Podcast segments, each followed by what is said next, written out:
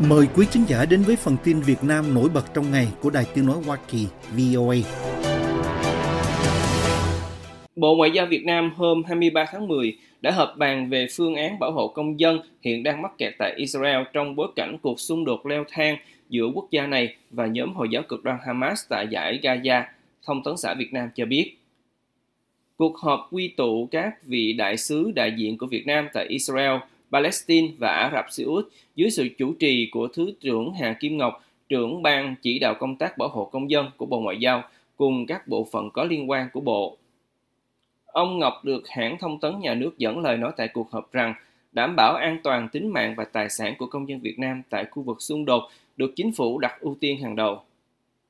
Vị quan chức này chỉ đạo các cơ quan đại diện ngoại giao của Việt Nam trong khu vực theo dõi sát chiến sự, nắm chắc tình hình người Việt trong khu vực và phối hợp chặt chẽ với chính quyền sở tại để lên phương án hỗ trợ công dân khi cần thiết. Theo ước tính của Bộ Ngoại giao Việt Nam, hiện có khoảng 500 người Việt tại Israel, hầu hết sinh sống và làm việc tại các thành phố lớn. Ngoài ra hàng năm còn có thêm hàng trăm sinh viên Việt Nam sang Israel làm tu nghiệp sinh nông nghiệp, tức là vừa học vừa làm. Trong năm 2023, chỉ có khoảng 180 tu nghiệp sinh Việt Nam sang Israel, thấp hơn nhiều so với các năm trước, theo số liệu của Bộ Ngoại giao được Thông tấn xã dẫn lại. Bốn trung tâm đào tạo quốc tế về nông nghiệp thường xuyên tiếp nhận tu nghiệp sinh Việt Nam là AgroStudies ở miền Bắc, Sderot Negev ở Trung Nam, Ramat Negev và Aikat ở miền Nam. Sau khi xung đột Israel-Hamas bùng nổ vào ngày 7 tháng 10, ông Lý Đức Trung, đại sứ Việt Nam tại Tel Aviv hôm 12 tháng 10, đã kêu gọi người Việt tại quốc gia này thành lập các tổ nhóm công tác tại chỗ để hỗ trợ lẫn nhau trong bối cảnh chiến tranh và phối hợp với ban chỉ đạo ứng phó khẩn cấp của đại sứ quán để được hướng dẫn khi cần thiết, cũng theo hãng tin nhà nước. Cũng trong hôm 12 tháng 10, Đại sứ quán Việt Nam cho biết họ đã sơ tán 15 tu nghiệp sinh Việt Nam ở thị trấn Sredot gần với giải Gaza đến nơi an toàn hơn là thành phố Malachi, cách giải Gaza khoảng 40 cây số, hãng tin nhà nước cho biết. Đại sứ quán Việt Nam cũng ra thông báo cho những người Việt bị kẹt ở Israel rằng nếu ai muốn về nước hoặc đi sang nước thứ ba, cần chủ động và nhanh chóng tìm các chuyến bay thương mại với thời gian phù hợp nhất.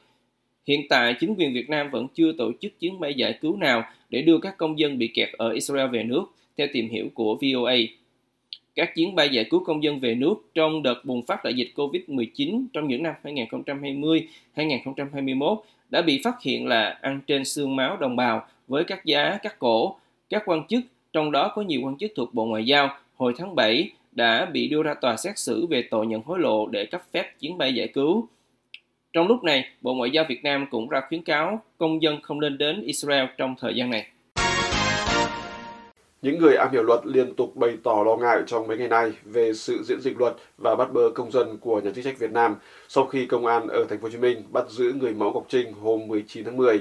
Như VOA đã đưa tin, công an thành phố Hồ Chí Minh bắt tạm giam nữ người mẫu đình đám với cáo buộc là bà gây rối trật tự công cộng và sử dụng tài liệu giả của cơ quan tổ chức với hành động lái mô tô một cách nguy hiểm hôm 6 tháng 10 trên một đoạn đường thuộc khu công nghệ cao ở thành phố Thủ Đức, một địa phương trong lòng thành phố Hồ Chí Minh. Các báo Việt Nam, trong đó có Công an Nhân dân và Dân trí, cho hay rằng vào ngày 10 tháng 10, công an đã phạt bà Ngọc Trinh 17 triệu đồng về các lỗi vi phạm nêu trên. Tuy nhiên, sau đó bà vẫn bị khởi tố bắt tạm giam vì công an cho rằng việc bà ghi hình lại hành động lái xe nguy hiểm và đăng các đoạn video đó lên các tài khoản mạng xã hội của bà có hàng triệu người theo dõi đã gây tác động tiêu cực, ảnh hưởng xấu đến an ninh trật tự trên không gian mạng, vẫn theo các báo. Bà Ngọc Trinh, 34 tuổi, là người mẫu bắt đầu nổi danh từ năm 2011 sau khi đăng quang trong cuộc thi Hoa hậu Việt Nam quốc tế. Bà thu hút sự chú ý với nhiều hình ảnh được báo chí và dư luận đánh giá là nóng bỏng, gợi cảm, thân hình nuột nà và được cộng đồng mạng phong là nữ hoàng nội y. Liên tục trong những ngày kể từ khi bà bị bắt, theo quan sát của VOA,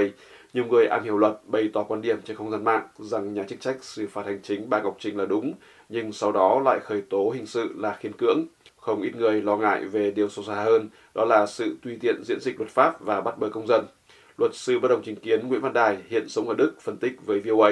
Những hành vi của cô Ngọc Trinh ấy là nó diễn ra ở trên một cái khu phố ở trong một cái khu công nghệ cao rất là vắng người. Nó không phải là nơi công cộng theo đúng định nghĩa ở trong điều 318 bộ luật hình sự. Bởi vì trong cái định nghĩa về nơi công cộng ấy thì họ quy định đó là nhà ga bến tàu uh, trường học bệnh viện quảng trường công viên sân vận động Vẫn luật sư Đài, người từng bị nhà chức trách Việt Nam bỏ tù nhiều năm vì ông đấu tranh cho dân chủ nhân quyền, nói tiếp về sự bất hợp lý khi ông An bắt giam bà Ngọc Trinh. Công an họ dùng cái luật an ninh mạng để dẫn chiếu sang luật hình sự. Theo điều 318, cái điều đó hoàn toàn là kiên cưỡng, Ờ, không có chính xác trong cái việc áp dụng luật để bắt giữ cô Ngọc Trinh. Trên trang Facebook có hơn 110.000 người theo dõi, luật sư Lê Hồng Luân thuộc hãng luật Gokey ở thành phố Hồ Chí Minh viết rằng ông rất chần chờ về việc công an có cần thiết phải bắt tạm giam bà Ngọc Trinh hay không.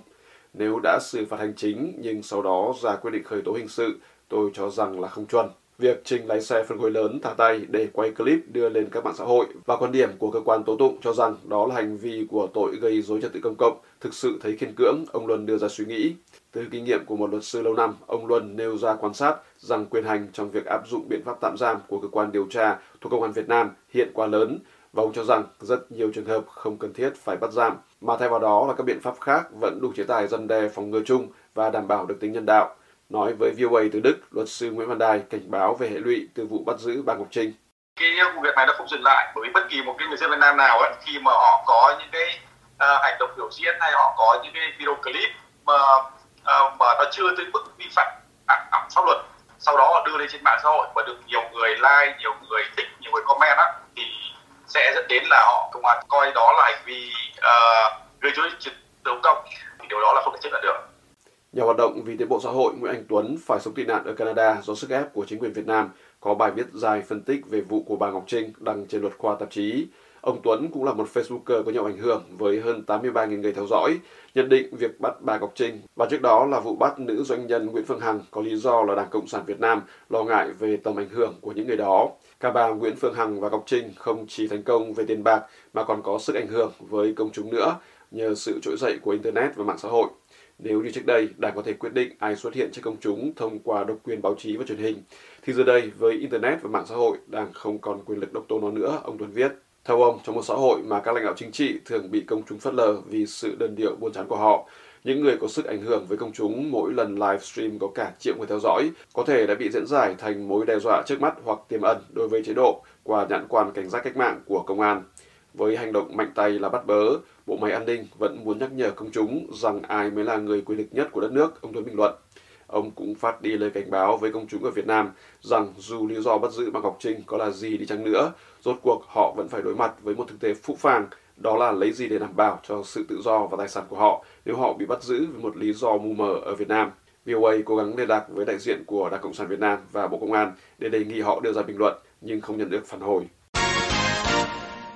Lãnh đạo thành phố Uông Bí thuộc tỉnh Quảng Ninh xác nhận hôm 22 tháng 10 rằng thực tế đã xảy ra sự việc nhiều nữ thanh niên thi uống bia trong một hội trại vào ngày hôm trước, nhiều báo Việt Nam tường thuật. Công an Nhân dân, Quân đội Nhân dân, Dân trí, Lao động và nhiều báo khác cho hay là sự việc gây xôn xao dư luận được ghi hình lại và tung lên mạng xã hội liên quan đến 7 nữ thanh niên. Họ tham gia cuộc thi được đặt tên là người phụ nữ uống bia nhanh nhất và nhận được sự hô hào của rất nhiều cổ động viên, trong đó có cả trẻ nhỏ, theo mô tả của các báo dựa vào một đoạn video dài hơn 3 phút.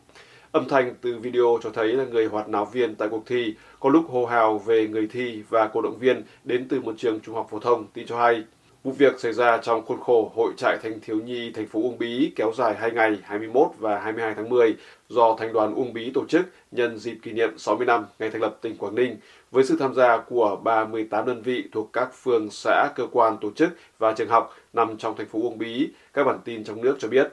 Theo tường thuật của báo chí và theo quan sát của VOA, nhiều người bày tỏ trên mạng xã hội rằng họ thấy cuộc thi rất phản cảm, đặc biệt là vì những người tham gia cuộc thi uống bia là các nữ học sinh, nữ thanh niên và nữ đoàn viên cộng sản. Bên cạnh đó là việc có nhiều trẻ em là khán giả. Phía chính quyền thành phố Uông Bí cho báo chí biết là lãnh đạo thành phố đã nắm được thông tin, bước đầu xác minh đây không phải là nội dung trong chương trình hội trại đã được phê duyệt, mà phát sinh do một nhóm người tham gia hội trại tự tổ chức. Nhà chức trách thành phố sẽ tiến hành xác minh các thành phần tham gia là ai và sẽ đưa ra hình thức xử lý phù hợp, các bản tin cho biết. Ngân sách Việt Nam đã dành riêng được khoảng 560.000 tỷ đồng, tương đương gần 23 tỷ đô la Mỹ để chuẩn bị thực hiện cải cách tiền lương cho cán bộ và công nhân viên chức trong 3 năm tới, Thủ tướng Phạm Minh Chính cho biết. Ông Chính đưa ra con số này trong báo cáo trước Quốc hội về tình hình kinh tế xã hội Việt Nam từ đầu năm đến nay trong phiên khai mạc kỳ họp Quốc hội thứ 6 và sáng ngày 23 tháng 10, báo chí trong nước đưa tin. Theo đó, số tiền này có được là do thúc đẩy tăng thu, tiết kiệm chi, trích lập quỹ tiền lương trong khi bộ chi ngân sách cùng các chỉ tiêu về nợ công được kiểm soát trong giới hạn mà Quốc hội đề ra, ông Chính được tờ Tuổi Trẻ dẫn lời cho biết. Số tiền dành dụm này đủ để Việt Nam dùng vào việc nâng lương trong khu vực nhà nước từ năm 2024 cho đến năm 2026, cũng theo lời ông Chính nói trước Quốc hội. Trong báo cáo tổng hợp ý kiến cử tri gửi đến Quốc hội, ông Đỗ Văn Chiến, Chủ tịch Ủy ban Trung ương Mặt trận Tổ quốc cho biết, cán bộ, công chức, viên chức và những người hưởng lương từ ngân sách vui mừng phấn khởi trước chủ trương cải cách tiền lương. Một nội dung của kỳ họp giữa kỳ Quốc hội khóa 15 này là xem xét phương án cải cách chính sách tiền lương từ ngày 1 tháng 7 năm 2024. Chủ tịch Quốc hội Vương Đình Huệ được dẫn lời phát biểu khai mạc kỳ họp. Báo cáo Quốc hội về tình hình thu chi ngân sách 9 tháng đầu năm, Bộ trưởng Tài chính Hồ Đức Phớt cho biết ngân sách Việt Nam đã thu được 1.223 triệu tỷ đồng, tức khoảng 50 tỷ đô la, đạt hơn 3 phần tư kế hoạch đề ra. Mục tiêu cải cách tiền lương của Việt Nam là làm sao để mức lương khu vực công bằng hay cao hơn mức lương bình quân thấp nhất của khu vực doanh nghiệp. Để thực hiện được mục tiêu này, chính phủ Việt Nam dự toán phải có thêm gần 499.000 tỷ đồng trong giai đoạn 2024-2026, trong đó chi tăng lương là 470.000 tỷ, điều chỉnh lương hưu là 11,1 ngàn tỷ và trợ cấp ưu đãi người có công là 18 ngàn tỷ. Trang mạng Việt Nam Plus dẫn số liệu từ Bộ Tài chính cho biết, mức lương cơ sở ở khu vực công của Việt Nam kể từ ngày 1 tháng 7 năm 2023 đã được điều chỉnh tăng lên 1,8 triệu đồng một tháng. Con số này sẽ được nhân với hệ số lương để ra mức lương cụ thể của từng người. Chẳng hạn, một công chức mới bắt đầu đi làm sẽ có hệ số lương là 2,34 sau khi nhân với mức lương cơ sở sẽ được lãnh lương là 4,212 triệu đồng một tháng, tương đương khoảng 170 đô la Mỹ. Hệ số lương sẽ tăng dần theo chức vụ và thâm niên. Mức lương của Chủ tịch nước Việt Nam hiện nay với hệ số lương 13 là 23 triệu 400 ngàn đồng, tức chưa tới 1.000 đô la Mỹ một tháng.